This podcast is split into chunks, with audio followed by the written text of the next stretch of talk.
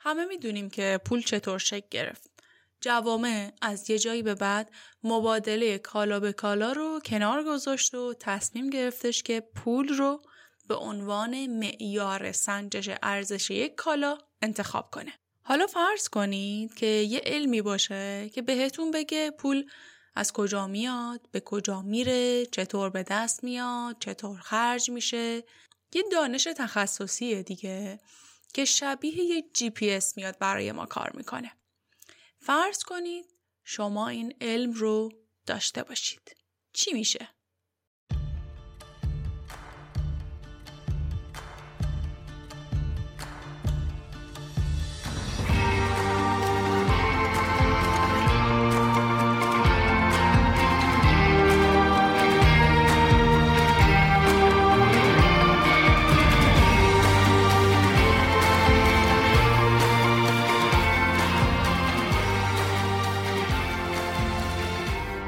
سلام من مایده قربانیم founder قاف پادکست و آکادمی قاف که اینجا از کسب و کار و کارآفرینی و هر چیزی که به رشد و پولسازی business ها کمک می‌کنه صحبت می‌کنم. اگر تازه به جمع اهالی قاف پیوستی اول از همه بهت خوش آمد میگم و بعد بهت پیشنهاد می‌کنم که قسمت های قبل رو حتما بشنوی با علم به اینکه هیچ کدوم از قسمت های پیشین پیش نیاز یا هم نیاز هم نیستن. شما می‌تونی هر موضوعی که دوست داری رو خودت ببینی و انتخاب کنی. هفته گذشته یکی از مخاطبین برام توی کست باکس پیام گذاشت که قسمت انتخاب نام برند رو 21 بار گوش داده. باورت میشه؟ 21 بار. من خیلی خوشحالم. خیلی خوشحالم از این بابت که مطالب براتون مفید و کاربردیه و از همینجا هم از همتون تشکر می‌کنم که پادکست رو به بقیه معرفی می‌کنید. خب دیگه مقدمه کافیه و بریم سراغ موضوع این قسمت. مانی. نه در مورد مانی یا پول نمی‌خوام صحبت کنم. در مورد اسمارت مانی. پول هوشمند می‌خوام صحبت کنم. نمی‌دونم تا الان به گوشتون خورده این اسم یا نه. من خودم که یه سالی نمیشه باهاش آشنا شدم و خیلی چیزا توی این مدت در موردش یاد گرفتم. پول کلمه که خب داشتنش به هممون حس خوبی رو منتقل می‌کنه و نداشتنش هم حس بدی رو ایجاد می‌کنه. اما من نمی‌خوام که در مورد پول حرف بزنم می‌خوام از پول هوشمند صحبت کنم. اصطلاحی که قماربازان حرفه‌ای میان ازش استفاده می‌کنن. چرا؟ قماربازان حرفه‌ای توی هر رشته فرقی نمی‌کنه که چه رشته ای باشه چه ورزشی باشه. میان دانش خودشون رو در مورد اون زیاد می‌کنن. خیلی زیاد می‌کنن. برعکس یه عده که سال 99 بدون هیچ دانشی و بررسی کردن حتی کدال نمادها یا ترازنامهشون حتی گول صفهای خرید و صفهای فروش رو خوردن و کلی هم سرمایه از دست دادن. این قماربازها با دانش میان قمار می‌کنن نه با شانس و احتمال. و اطلاعاتی دارن که افراد عادی ندارن. پس روی پول که باهاش قمار می‌کنن یا کار می‌کنن کنترل دارن. پس میشه به طور خلاصه بگیم که پولی که قابل کنترل باشه رو بهش میگم پول هوشمند. وقتی هم که پول رو بتونی کنترل کنی اون وقت در بازارهای کلان می‌تونی تاثیر بذاری. رو بازار سکه مثلا کار کنی و یه شب بشی سلطان سکه رو بازار دلار کار کنی از اونور بشی سلطان دلار یا حالا هر چیزی. البته به جهت مزاح دارم میگم اینا رو. اما اسمارت مانی توی اکوسیستم استارتاپی هم وجود داره. برای کارآفرینانم کاربرد داره. که من سعی کردم توی توضیحات و توی مقدمه که گفتم خیلی ساده و روون یکم توضیح بدم که اسمارت مانی چیه و اصطلاحات تخصصی رو اینکه ما چطور می‌تونیم ازش استفاده کنیم رو بذارم برای میهمان عزیز این قسمت. میهمان این قسمت آقای امیر سینا جیرفتی هستند از مدیران ارشد حرکت اول و می‌خوایم که در مورد اسمارت مانی در اکوسیستم استارتاپی صحبت کنیم. بریم که با هم این مصاحبه رو بشنویم.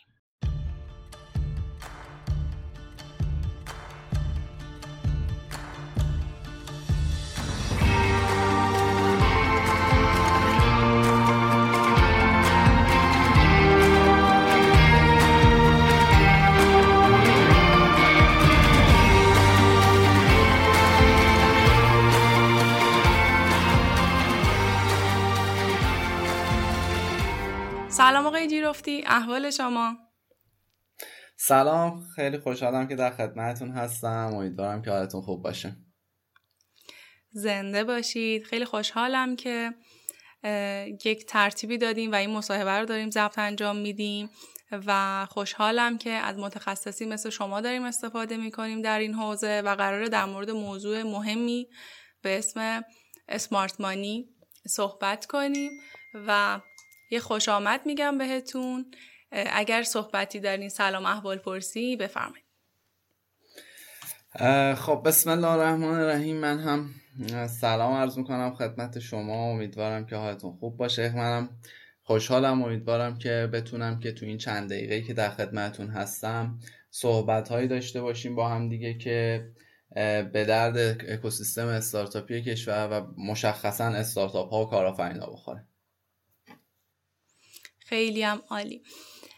در مورد اسمارت مانی گفتم یک خیلی کوتاه من در اول اپیزود یه مقداری در موردش صحبت کردم ولی خب به هر حال دانش من دانش تخصصی نیست در این حوزه. به خاطر همین از شما اول از همه خواهش دارم که یکم در مورد اسمارت مانی صحبت کنید چون مطمئنم شنونده های ما اولین باره که خیلی هاشون دارن در مورد اسمارت مانی میشنون یه مقدار در مورد اسمارت مانی صحبت کنیم که اصلا اسمارت مانی چیه و بعد یکم بریم تخصصی تر در موردشون صحبت کنیم. بله حتما. خدمت شما عرض شود که اسمارت مانی من اگه بخوام یه ذره از تاریخچش بگم که اصلا از کجا شروع شد و اسمارت مانی اولین بار لفظش از کجا شروع شد. خب اولین بار خیلی جالبه که این لفظ از بازار قمار و قماربازی شروع شد. یعنی اسمارت مانی رو به قماربازهانی به قماربازایی اطلاق می‌کردن که علاوه بر پول یه سری اطلاعات نام پابلیک داشتن از مسابقه هایی که قرار بود رو شرط بندی انجام بشه و بنابراین شانس موفقیتشون رو نسبت به سایر قماربازها بیشتر می‌کرد. اما به طور کلی اگه بخوایم این لفظ رو حالا بیاریم تو بازار سرمایه گذاری و مشخصا سرمایه گذاری خطرپذیر بعد از دهه هفتاد میلادی و بعد از اینکه سرمایه گذاری خطرپذیر به دلیل ورود صندوق های بازنشستگی و سرمایه گذاران نهادی دچار یک رشد خیلی خوبی شد در دنیا لفظ سرمایه گذاری لفظ اسمارت مانی در واقع بعد از مدتی شکل گرفت. چرا؟ چون سرمایه گذارا به این نتیجه رسیدن که برخلاف سرمایه گذاری های سنتی به دلیل بالا بودن ریسک سرمایه گذاری بر روی استارتاپ ها دیگه صرفا پول نیست که باعث موفقیت استارتاپ ها خواهد شد. یعنی در کنار پول باید خدمات دیگه این استارتاپ ها داشته باشن تا بتونن اون مراحل خیلی حساسی رو که دارن ازش عبور کنن و بتونن به درآمد استیبل و پایداری برسن. این بود که لفظ اسمارت مانی به وجود اومد. حالا اسمارت مانی در واقع حالا بخوام خیلی کلیتر خدمتتون عرض کنم و بعد در واقع وارد جزئیات بشیم. به طور کلی خیلی خلاصه بخوایم بگیم اسمارت مانی به انواع به پولی گفته میشه که در کنار مزیت های مالی مزیت های غیر مالی رو هم برای استارتاپ ها ایجاد می‌کنه. این مزیت ها می‌تونه شامل خدمات منتورینگ خدمات مشاوره خدمات ارتباط با سایر سرمایه گذاران خدمات استخدامی برای استارتاپ با خیلی خدمات متفاوت دیگه می‌تونه باشه. و در واقع این میشه گفت تعریف کلاسیک و, و یه توضیح خلاصه در مورد اسمارت مانی هست. یعنی در کنار در واقع در کنار اون مزیت های مالی که ایجاد می‌کنه مزیت های غیر مالی رو هم می‌تونه برای کسب و کارها ایجاد کنه. درسته. مرسی از توضیحتون. خود منم که در مورد اسمارت مانی داشتم میخوندم. همین خیلی اشاره شده بود به قماربازها یا شرط بندایی که مثلا ردیابی می‌کنن که یا آینده پول رو حتی پیش بینی می‌کنن. تصور من این بود که خب کسی که به عنوان سرمایه گذار می‌خواد سرمایه گذاری انجام بده روی استارتاپ یه جور همین پیش بینی هایی رو بخواد انجام بده برای آینده استارتاپ و اون پولی که قرار تزریق بشه به استارتاپ. حالا برداشت من درست هستش آیا؟ بله تا حدودی درسته. یعنی در واقع سرمایه گذاران یه پیش بینی هایی رو از آینده استارتاپ خواهند داشت و بر اساس اون پیش بینی های سری خدماتی رو به استارتاپ ها معرفی می‌کنه مثال بزنم.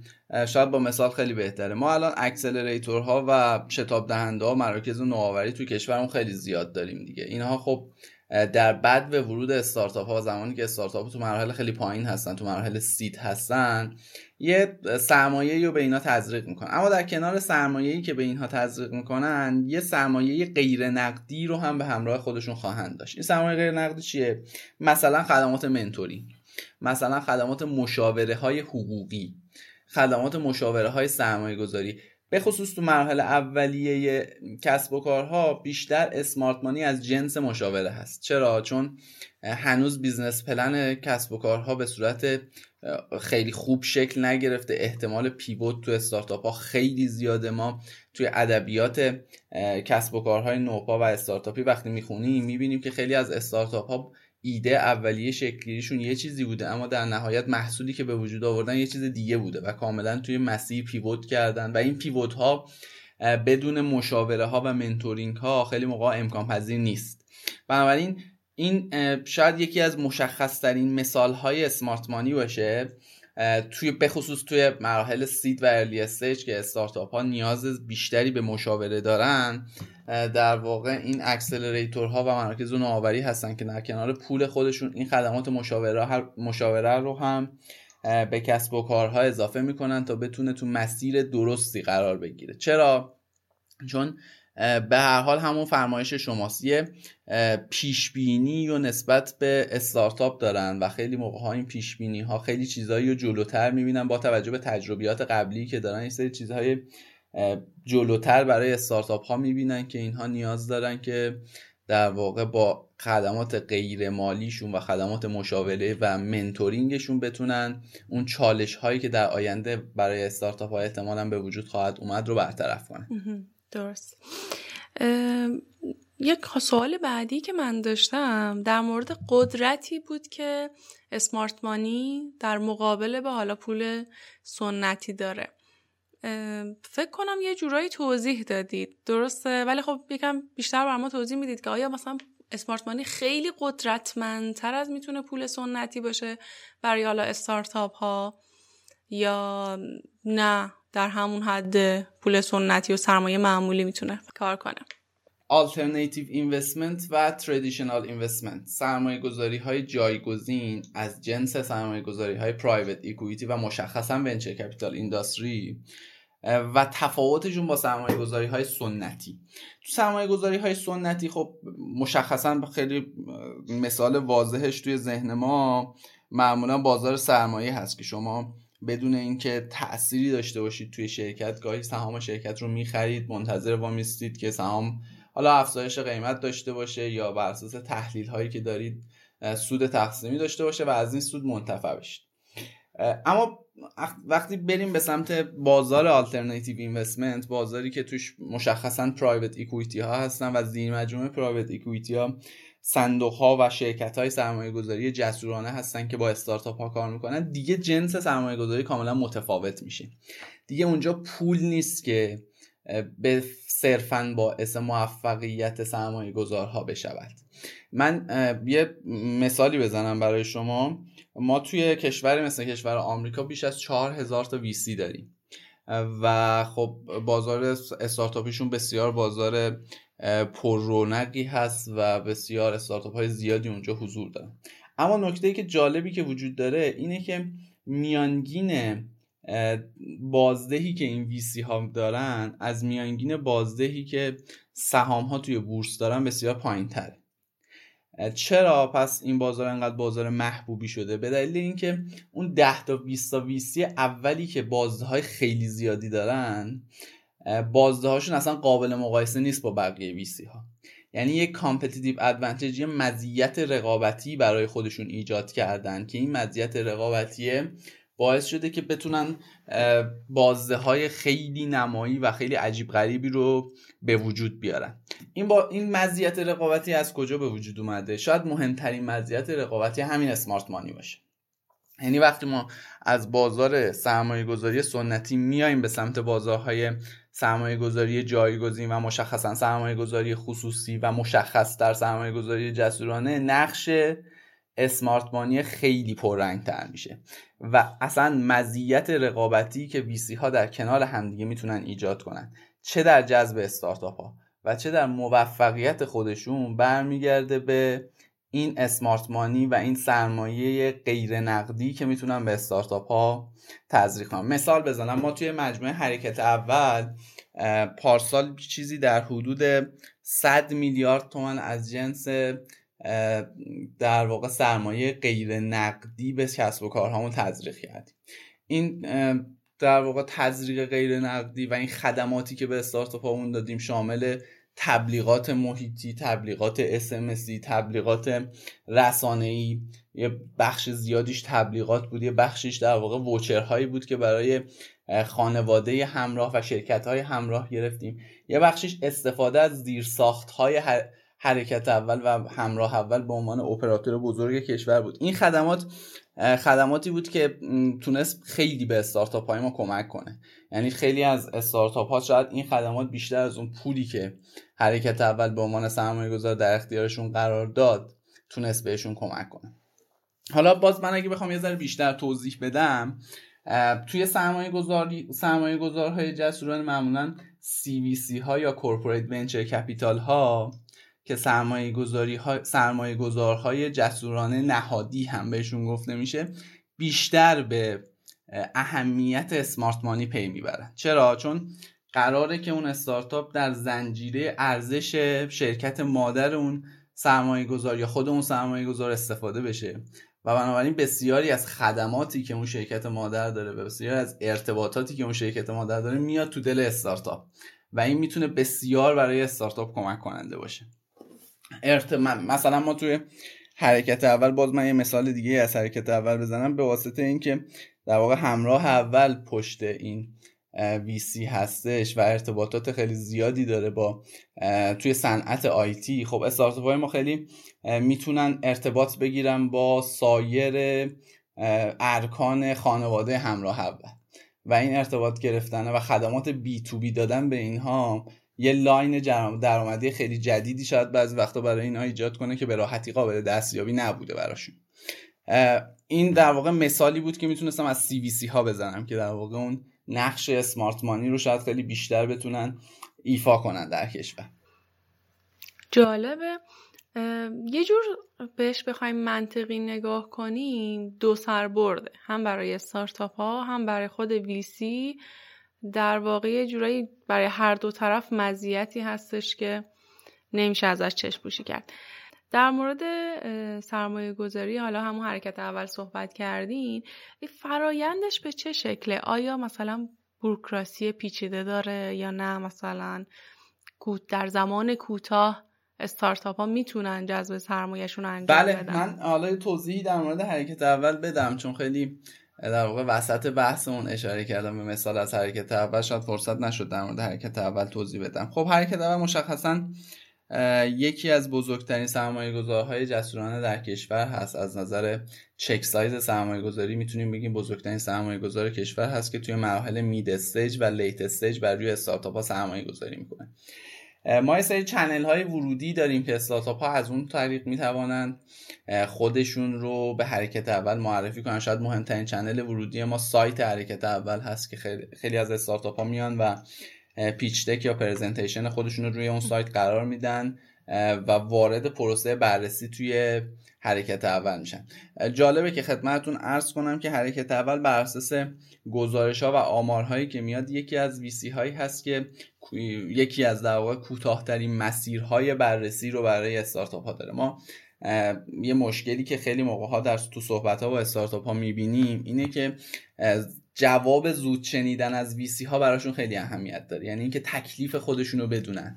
بدونن که آیا این یس یا نو ویسی خیلی زودتر بهشون برسه که اگر قرار است ویسی سرمایه گذاری نکنه خیلی زودتر اینو بدونن بتونن با سرمایه گذارهای دیگه مذاکره کنن و کارشون رو جلو ببرن. ما در واقع این دغدغه استارتاپ ها رو خیلی خوب درک کردیم و تلاشمون هم این هست که توی حرکت اول توی زمان خیلی کوتاه جواب اولیه آره یا نه رو بهشون بدیم. ما پروسه بررسیمون که نگاه می‌کنیم استارتاپ ها لحظه ای که وارد میشن. حالا اون استارتاپ هایی که ما روشون سرمایه گذاری کردیم تا لحظه ای که در واقع جذب سرمایه رو انجام میدن و پول در اختیارشون قرار می‌گیره پروسه بررسیه یه چیزی کمتر از سه ماه هست. در واقع این استاندارد توی سیلیکون ولی هم همینه. یعنی توی بازار بزرگی که VC های زیادی هم هستن این time زمانی تقریبا همینه. ما, تلاش کردیم که خودمون رو نزدیک کنیم به این time.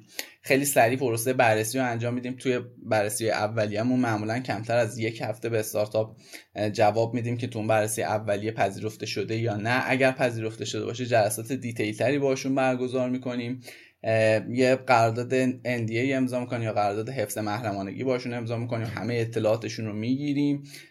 و بعد توی پروسه کمیته سرمایه گذاری و هیئت مدیرم بررسی میشه و بعد از اون سریع وارد فرایند ارزش گذاری due diligence و انعقاد قرارداد خواهد شد. عرض کردم که این پروسه معمولا زیر سه ماه زمان خواهد برد و حداقل استارتاپ هایی که با ما کار کردن و با سرمایه گذاری های دیگه هم کار کردن اعتقاد دارن که این time توی حرکت اول به شکل محسوسی پایین تر از سرمایه گذاری دیگه هست. این هم خدمتتون عرض شود که ما حالا چون بحث اسمارت مانی هم هست شاید اینجا جاش باشه که بگم. ما تو حرکت اول می‌تونیم بگیم تنها ویسی در کشور هستیم که واحد پست اینوستمنت داریم. یعنی یه واحدی تحت عنوان واحد پسا سرمایه گذاری داریم که اصلا کار این واحد اینه که مانی حرکت اول رو به اسمارت مانی تبدیل کنه. کار این واحد تو این واحد ما در واقع چند تا بخش داریم. یه بخش داریم که در واقع روی برند استارتاپ ها و پروموت کردن برند اونها کار می‌کنه. یه بخش داریم که در واقع کارش اینه که این استارتاپ ها رو وصل کنه به همراه اول و اشتراکاتی که این استارتاپ ها می‌تونن با حرکت با همراه اول و خانواده همراه اول داشته باشن رو بررسی کنه و سریعا بتونیم از ظرفیت استارتاپ ها استفاده کنیم که هم بتونه برای خانواده همراه اول مفید باشه هم بتونه line درآمدی استارتاپ ها رو در واقع پربارتر کنه. و یکی دیگه از کارهایی که توی واحد post investment انجام میشه خدمات حقوق خدمات مشاوره حقوقی و مالی هست. چون بسیاری از استارتاپ ها نیاز دارن توی بحث های مالی و حقوقیشون به مشاوره های ما و توی اون واحد post investment در واقع این کار انجام میشه. ما خودمون در واقع مزیت رقابتیمون نسبت به سایر یکی از مزیت های رقابتیمون نسبت به سایر سرمایه‌گذارها همین واحد پست اینوستمنتمون می‌دونیم. یعنی واحدی که کاملا بعد از سرمایه گذاری در کنار استارتاپ ها هست و کمکشون می‌کنه. ما توی جذب سرمایه های رانت های بعدیشون کاملا کمکشون می‌کنیم و از طریق شبکه ارتباطی که داریم یا خیلی اوقات خودمون فالو آن می‌کنیم یا خیلی اوقات وصل می‌کنیم به شبکه ارتباطی سایر سرمایه گذارن فکر کنم بزرگترین مزیت حرکت اول همراه اول باشه و اون امکاناتی که می‌تونه در اختیار استارتاپ ها قرار بده و این پست اینوستمنت هم خیلی حرکت جذابیه. برگردیم سر مبحث اسمارت مانی سوال بعدی که ازتون دارم ببینید خب ما داریم اسمارت مانی رو تزریق می‌کنیم به یه استارتاپی. خب ما باید عمل کرده این اسمارت مانیمون رو یا عمل کرده خودمون رو یه جوری بررسی انجام بدیم دیگه. می‌خوام بدونم که اصلا شاخصی داره آیا که ما می‌خوایم ببینیم درست داریم عمل می‌کنیم یا نه؟ یا کلا شاخص سنجش اسمارت مانی چیه؟ خدمتتون عرض شود که خیلی سوال خوبی بود. به نظرم جالب بود سوالتون. ولی نکته ای که وجود داره اینه که استارتاپ ها با توجه به مرحله فعالیتی که دارن نوع اسمارت مانی تو هر کدوم از اینا متفاوت یعنی استارتاپ ها هرچی از مرحله سید حرکت می‌کنن و مرحله بالاتر میان نوع اسمارت مانی که سرمایه گذار می‌تونه در اختیار اینها بگذاره عوض میشه. عرض کردم مثال اولی که تو اول اول عرایزم اشاره کردم بهش بحث اکسلراتورها بود که اونها بیشتر خدماتشون خدمات منتورینگ هست. این خب توی استارتاپ های مرحله seed و مرحله early stage ش خیلی می‌تونه خدمت بزرگی باشه برای استارتاپ ها اما هرچی این استارتاپ ها حرکت می‌کنن میان به سمت PM به سمت product market fit و اون product شون با بازار fit میشه. جنس این خدمات عوض میشه. یعنی دیگه خدمات mentoring به اون معنی accelerator شاید خیلی براشون کاربرد نداشته باشه و نیاز به این باشه که در واقع یه سری خدمات دیگه ای بهشون ارائه بشه. از جمله خدماتی که توی تبلیغات و برندینگشون می‌تونیم بهشون ارائه بدیم. از جمله خدماتی که توی تامین مالی راندهای بعدی میشه بهشون در واقع ارائه داد. یکی دیگه از مزیت هایی که حالا می‌تونیم به عنوان اسمارت مانی در نظر بگیریم اینه که معمولا ویسی ها یه پورتفوی از استارتاپ های مختلف دارن و این استارتاپ های مختلف رو هم می‌تونن ارتباط بدن بین خودشون. یعنی خیلی موقع این استارتاپ ها خدماتشون به گونه که می‌تونن از همدیگه استفاده کنن. مثلا استارتاپی که تو حوزه لوجستیک هستش می‌تونه به استارتاپی که توی حوزه خدمات دیگه هست خدمت رسانی کنه. همین که خود اون در واقع مدیر ویسی از تجربیاتی که توی سایر استارتاپ های پورتفوش بوده می‌تونه استفاده کنه واسه بقیه استارتاپ واسه استارتاپ های جدیدی که جذب کرده. یعنی اون سوابق شکست های قبلی و سوابق موفقیت های قبلی رو استفاده کنه و به عنوان مشاوره به استارتاپ های جدید ارائه بده. بنابراین این جنبندی عرایزم این که جنس در واقع خدمات و اسمارت مانی ها توی مراحل مختلف متفاوت ولی اینکه حالا ما چجوری بیایم این خدمات رو بررسی کنیم که چقدر تونسته برای استارتاپ ها مفید باشه در واقع با بررسی عملکرد قبلی استارتاپ ها می‌تونیم این, موضوع رو متوجه بشیم. چجوری؟ ما معمولا خودمون که حالا تو حرکت اول فعالیت می‌کنیم میایم یه کاری که انجام میدیم به صورت هفتگی و دو هفته یه بار با استارتاپ ها تو هم واحد پست اینوستمنت جلساتی برگزار میشه و بررسی می‌کنیم عملکرد گذشتهشون و نیازهای آیندهشون رو. هر دو موضوع رو بررسی می‌کنیم. تو عملکرد گذشته خب خیلی موقع ها می‌بینیم که خدماتی که دادیم به استارتاپ ها مستقیما رو فروششون اثر گذاشته. یعنی مثلا ما تبلیغات محیطی در اختیار استارتاپ ها قرار دادیم. خب این تبلیغات محیطی دقیقا از خیلی موقع می‌بینیم تو نمودارهای فروش استارتاپ ها دقیقا از ماهی که این تبلیغات محیطی لانچ شده برای استارتاپ ها فروششون به شکل محسوسی افزایش پیدا شد.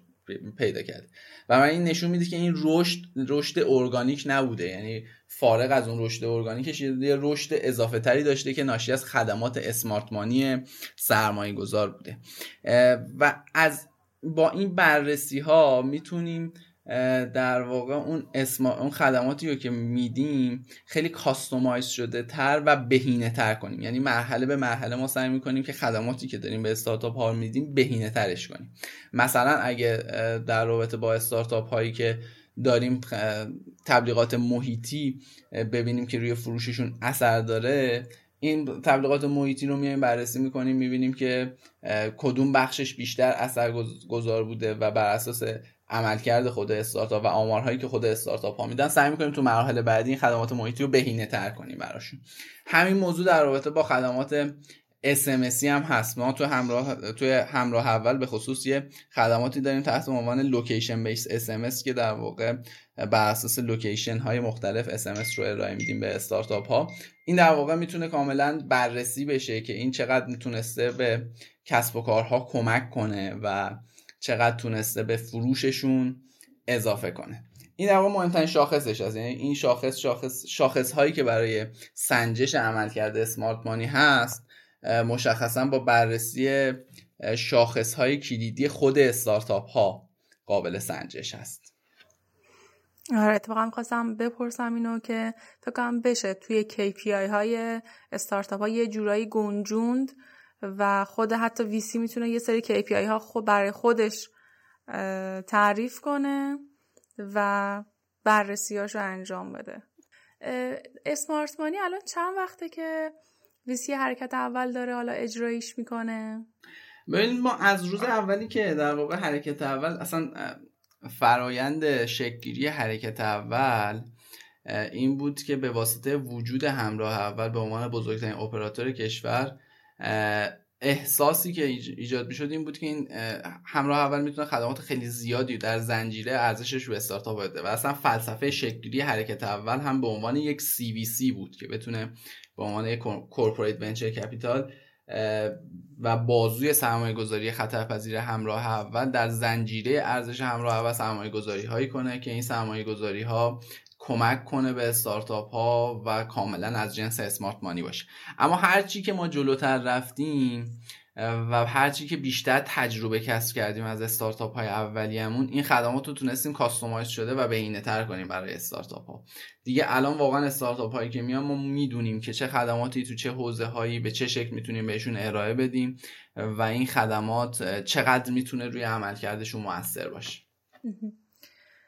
سوال رو در مورد گذشته پرسیدم که می‌خواستم به آینده برسم. می‌خوام ازتون بپرسم به عنوان آخرین سوال که آیا آینده ای پیش بینی می‌کنید برای smart money یا آینده رو اصلا چجوری می‌بینید؟ خب خیلی ممنون از این سوالتون.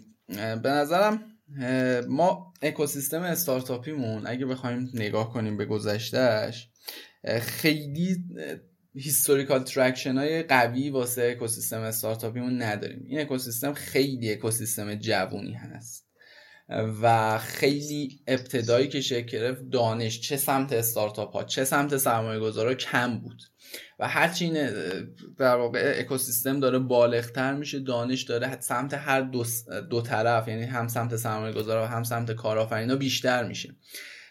توی روزهای اول من یادمه توی مثلا 4 5 سال پیش که تازه این اکوسیستم شکل گرفته و تازه سرمایه گذاری جسورانه اون بحثا شروع شده بود صرفا کارآفرینا نگاه می‌کردن به سرمایه. واقعا اینو جدی میگم یعنی اصلا هیچ موضوع دیگهش دیگه ای براشون اهمیت نداشت. ولی هرچی جلوتر اومدیم و هرچی در واقع دیتاهای تاریخی بیشتر شد اهمیت اسمارت مانی رو بیشتر فهمیدن کارآفرینا الان می‌بینیم که دیگه واقعا دارن جدا میشن از اون فضا. یعنی الان می‌بینیم که خیلی موقع ها درخواست های سرمایه کمتری رو با خدمات بیشتر خودشون آفر میدن به سمت سرمایه گذاره یعنی میگن آقا پول کمتری به ما بده ولی در ازاش بیشتر از ما حمایت کن و ما رو به, به در واقع از اسمارت مانی بهره کن. اینه که من فکر می‌کنم در آینده هم با توجه به اینکه دانش داره افزایش پیدا می‌کنه تو بین استارتاپ ها و کارآفرین ها و همچنین سرمایه گذارا کسب و کار صنعت سرمایه گذاری جسورانه بره به سمت اسمارت مانی بیشتر یعنی سرمایه گذاری های نهادی که می‌توانند خدمات بیشتری رو بدن به استارتاپ ها وارد اکوسیستم بشوند. خیلی از اینها هنوز وارد نشدن. ما صندوق های بازنشستگی رو داریم که خیلی محدود وارد این اکوسیستم شدن. در حالی که یه یوزر بیس فوق العاده دارن که می‌تونن کمک کنن به استارتاپ ها شرکت های مختلف نهادی داریم که در کنار خودشون در واقع مجموعه های بسیار قدرتمندی رو دارن که می‌تونن کاملا هم استارتاپ ها به اینا کمک کنن هم اینا به استارتاپ ها کمک کنن. ولی هنوز واقعا وارد این اکوسیستم نشدن اینها. و هنوز تصمیم جدی هم برای ورود به این اکوسیستم نگرفتن. به نظرم هرچی که اکوسیستم جلوتر میره من همیشه جمله‌ای که میگم اینه میگم اکوسیستم داره کار خودش رو می‌کنه هرچی اکوسیستم داره جلوتر میره و تجربیات جدیدی داره اضافه می‌کنه و سرمایه گذارهایی که بیرون نشستن دارن این تجربیات رو می‌بینند طبیعتا در آینده اینها وارد خواهند شد. و این به نظرم اجتناب ناپذیره یعنی قطعا این اتفاق میفته برای اینکه از رقابت با رقبای خودشون جا نمونند باید این اتفاق بیفته. باید سرمایه گذارهای نهادی وارد اکوسیستم استارتاپی بشن. طبیعتا اینا اسمارت مانی های بسیار خوبی خواهند داشت. و خدمات خیلی خوبی رو می‌تونن به استارتاپ ها ارائه بدن در کنار پول خودشون. و در واقع این تصویر روشن رو من در ادامه راه می‌بینم. کما اینکه اگه ما مطالعه کنیم اکوسیستم های اکوسیستم های قدیمی تر از خودمون رو توی کشورهای توسعه یافته می‌بینیم که این اتفاق قبلا هم افتاده. یعنی مثلا توی اروپا خب یه اتفاقی که افتاد توی اصر تکنولوژی اصر در واقع رشد تکنولوژیشون بعد از آمریکا این بود که در واقع تو اروپا اومدن دانشگاه ها رو ملزم کردن که خدمات از جنس غیر نقدی به استارتاپ ها و کسب و کارهای نوپاشون بدن. بعد از اون به سرعت شرکت های بزرگ صنعتی وارد این حوزه شدن و تونستن با دانشگاه همکاری کنن که بتونن این خدمات رو بیشتر ارائه بدن و دقیقا اسمارت مانیا از اونجا شکل گرفت و بعد سرمایه گذاری های گسترده تری انجام شد تا اینکه این اکوسیستم شکوفا شد. و این اتفاق قطعا توی کشور ما هم خواهد افتاد و همین الان نشانه هاش هم وجود داره که در آینده این اتفاق حتما خواهد افتاد. اتفاقا ما هم یه ایده استارتاپی داشتیم تو حوزه املاک. ایده یه طوری بود که به سری از اطلاعات نیاز داشت توی این صنعت. با اینکه گرفتن اطلاعات تو حوزه املاک کار غیر قانونی نیست ولی خب قوه قضاییه همکاری نمی‌کنه به خاطر اینکه اون اطلاعات رو بده. خب وقتی یه VC قدرتمند بیاد پشت همچین استارتاپی می‌تونه این رایزنی ها رو انجام بده. مثلا اون دیتای اولیه ای که اون لازم داره استارتاپ هایی که این شکلی رو بخواد جمع آوری کنه. این حالا یکی از کمک هایی که می‌تونه یک VC قدرتمند انجام بده با حالا رایزنی هایی که داره. مرسی از شما. اطلاعاتی که دادین خیلی مفید بود. اگر نکته ای سخن پایانی هست هستیم خدمت دست شما در نکنه. نه من دیگه عرایزم تموم ببخشید که سرتون درد آوردم. خیلی زیاد صحبت کردم.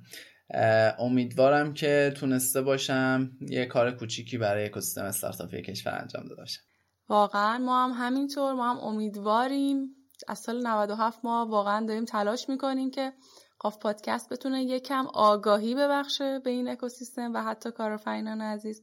امیدوارم که مصاحبه هایی که انجام میشه اپیزودهایی که منتشر میشه بتونیم این کار رو انجام بدیم. مرسی از شما. ممنون از اینکه همراه ما بودید. ازتون خدافزی می‌کنم.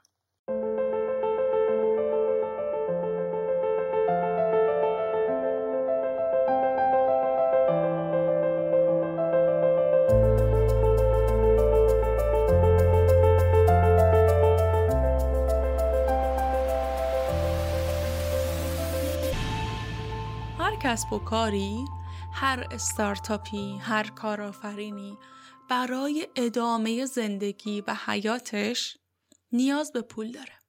در واقع مایه حیات business ها پوله. شوخی نداریم که پول مهمه واقعا هم مهمه. اما همه ماجرا نیست. همونطور که میهمان ما گفتن روش های دیگه هم وجود داره که می‌تونه جایگزین کارکرد پول بشه. کار smart money در شتاب دهنده ها یا حتی VC ها در واقع همین حمایت های غیر نقدی هستش که انجام میشه. چرا اسمارت مانی مهمه؟ سه تا مزیت خیلی بزرگ داره. اولین مزیتش بینشه. چرا؟ ببین یه عده سرمایه گذار سالهاست دارن کار می‌کنن یه عده یه عده شتاب دهنده ها دارن سالهاست کار می‌کنن. یه سری تجربیات رو به دست آوردن. استارتاپ ها می‌تونن با استفاده از تجربیاتشون و بینش و دانشی که دارن بیان مشکلاتشون رو حل کنن یا حتی پیشگیری کنن از مشکلات احتمالی. دومین مزیتی که وجود داره خب ببینید سرمایه گذاران قطعا یک شبکه بزرگی رو دارن. قطعا به افراد خاص راحت تر دسترسی دارن. قطعا یه عده رو می‌شناسن که کارو سریعتر بخواد را بندازه. خب حتی توی استخدام افراد مناسب هم می‌تونن به استارتاپ کمک کنن که فرد مناسبی رو بخواد استخدام کنه. سومین مزیتی که اسمارت مانی داره در مورد بودجه است. ببینید وقتی شما یک بودجه مالی رو تعیین می‌کنید برای استارتاپ یا بیزینس خودتون محدود به همون بودجه میشید. یا وقتی سرمایه گذار به شما یک بودجه ای رو پیشنهاد میده محدود به همون بودجه میشید. ولی وقتی حرف از اسمارت مانی میاد وسط اون وقت دیگه محدودیتی برای شما وجود نداره. به جای اینکه از اعداد و ارقام بخواید استفاده کنید اونم با این اوضاع اقتصاد و تورمی که وجود داره شما می‌تونی از همکاری و مشارکت استفاده کنی از امکانات استفاده کنی که به این میگن دسترسی به بودجه بیشتر. شما خیلی راحت می‌تونی به چیزی فراتر از اینکه اعداد و ارقام محدودت کنه دسترسی داشته باشی. سه تا از مهمترین مزیت های اسمارت مانی رو برای استارتاپ ها گفتم. پیشنهاد می‌کنم که بهش فکر کنید و اگر قرار استارتاپ رو اندازی کنید اگر قراره که بیزینس رو اندازی کنید یا شریکی داشته باشید البته به شکل اسم شریک رو میگم به اون شکل و شمایل سنتیش فکر نکنید. اسمارت مانی رو فراموش نکنید. یک گوشه ذهنتون داشته باشید. شاید یه جایی به یه دردی بخوره و از یه حمایتی از یک از یک سرمایه گذاری بتونید برای رشد کسب و کار خودتون استفاده کنید. این قسمت خیلی سعی کردم که بیام از یک موضوع به روز و علم روز بیام صحبت بکنم که برای شما و استارتاپ کاربرد داشته باشه. ممنونم که تا این لحظه همراه من بودید. نظراتتون رو حتما برای من بفرستید. در Castbox می‌تونید کامنت بذارید. در Apple Podcast می‌تونید کامنت بذارید. به هر قسمت می‌تونید حتی امتیاز بدید لایک کنید. این feedback های شماست که به ما کمک می‌کنه بدونیم که خب شما چی دوست دارید چی دوست ندارید ما در مورد چه موضوعی صحبت کنیم و خیلی چیزا این شکلی. یه نکته در مورد قسمت های اول قاف پادکست رو بهتون بگم چون دیدم که تک و توک پیام زیاد میاد برای من و این پیام ها تکرار شونده است. ببینید زمانی که من شروع کردم پادکست قاف رو یا منتشر کردن پادکست رو هیچ گونه تجهیزات نداشتم هیچ گونه دانشی نداشتم. قابل توجیه نیست اینکه بگم بخوام مثلا بگم که کیفیت بد اپیزودهای اول رو دارم توجیه می‌کنم نه. این شکلی نیست. خودم هم خیلی دوست دارم که مجدد بشینم اون اپیزودها رو ضبط کنم با کیفیت و دوباره منتشرش کنم. شایدم در ادامه این کار رو انجام دادم. ولی الان چرا انجام نمیدم؟ چون ببینید من توی مشاوره هم می‌بینم که کارآفرینای ما می‌بینم که کسایی که می‌خوان کسب و کار رو اندازی کنن دوچار یک کمال طلبی هستن که درد سرسازه که این کمال طلبی رو من هم دارم. من هم دوچارش بودم و همون سال 97 متوجه شدم که من کمال طلبی دارم. به خاطر همین کمال طلبی که داشتم در عرض یک هفته کلا تصمیم گرفتم پادکست رو راه اندازی کنم بدون هیچ گونه تجهیزاتی. چون اگر میذاشتم هفته بعد شنبه بعد ماه بعد بعد از خرید تجهیزات بعد از یاد گرفتن ادیت هیچ وقت منتشر نمی‌شد. رک و راست بخوام بهتون بگم. هیچ وقت اون اتفاق نمیافتاد. پس این تصمیم من بود که توی اون شرایط یک کار صرفا انجام بشه و خوشبختانه انجام شد و خیلی خوشحالم خیلی به خودم افتخار می‌کنم که انجام شد. ولی خب چرا ادیتش نکردم؟ چرا مجدد ضبطش نکردم؟ دلیلش همین کمال طلبی شما هاست. ببینید می‌خوام بهتون نشون بدم که قاف پادکست از کجا شروع شد. نیازی حتما عالی باشی تا شروع کنی. کافیه بخوای و کافیه شروع کنی. همین. اپیزود اول رو گوش کنید. اپیزود آخرم گوش کنید. ببینید کیفیت کار چقدر فرق می‌کنه. حتی لحن صحبت من چقدر فرق, فرق می‌کنه. وقتی من تونستم از اون کیفیت به این کیفیت برسم. حالا خیلی ادعایی ندارم که خیلی با کیفیت دارم عمل می‌کنم. نه قطعا پادکست های دیگه ای هستن که عالی دارن عمل می‌کنن. هیچ ادعایی نیست. من دارم خودم رو با خودم مقایسه می‌کنم. وقتی من تونستم از اون ماعده تبدیل بشم به این ماعده اون قاف رو تبدیل کنم به این قاف قطعا شما هم می‌تونی. من معتقدم هیچ کاری نشد نداره. فقط باید راهش رو پیدا کنیم. حتی فیل رو هم میشه توی یخچال جا داد. چه برسه به پادکست ساختن و بیزینس رو اندازی کردن. خلاصه که گفتم یه توضیح بهتون بدم. بگم که دلیل این که من اپیزودها رو اپیزودهای اول رو به همون شکل و شمایل اولیه گذاشتم با اون همون کیفیت بد و افتضاح به خاطر همینه. شاید بعدا نظرم عوض شه و مجدد ضبطشون کنم ولی فعلا می‌ذارم باشه تا نشون بدیم که هیچ چیزی غیر ممکن نیست. خیلی ممنون که تا اینجا. همراه من بودید. خیلی ممنون که پادکست رو به دوستانتون معرفی می‌کنید. شبکه های اجتماعی بینون مللی رو ما رو هم می‌تونید می‌تونید با اسم قاف پادکست پیدا کنید و حتی می‌تونید به ما ایمیل بدید. ایمیل ما هم هست قاف پادکست gmail.com توی کپشن یه شماره تماس هم براتون می‌ذارم که مربوط به تلگرام یا واتساپ هستش.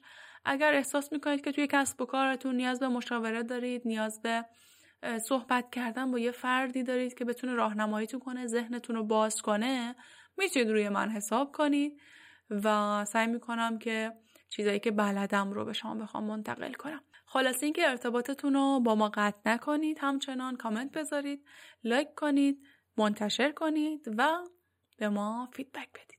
ممنون که همراه بودید. شب و روزتون خوش.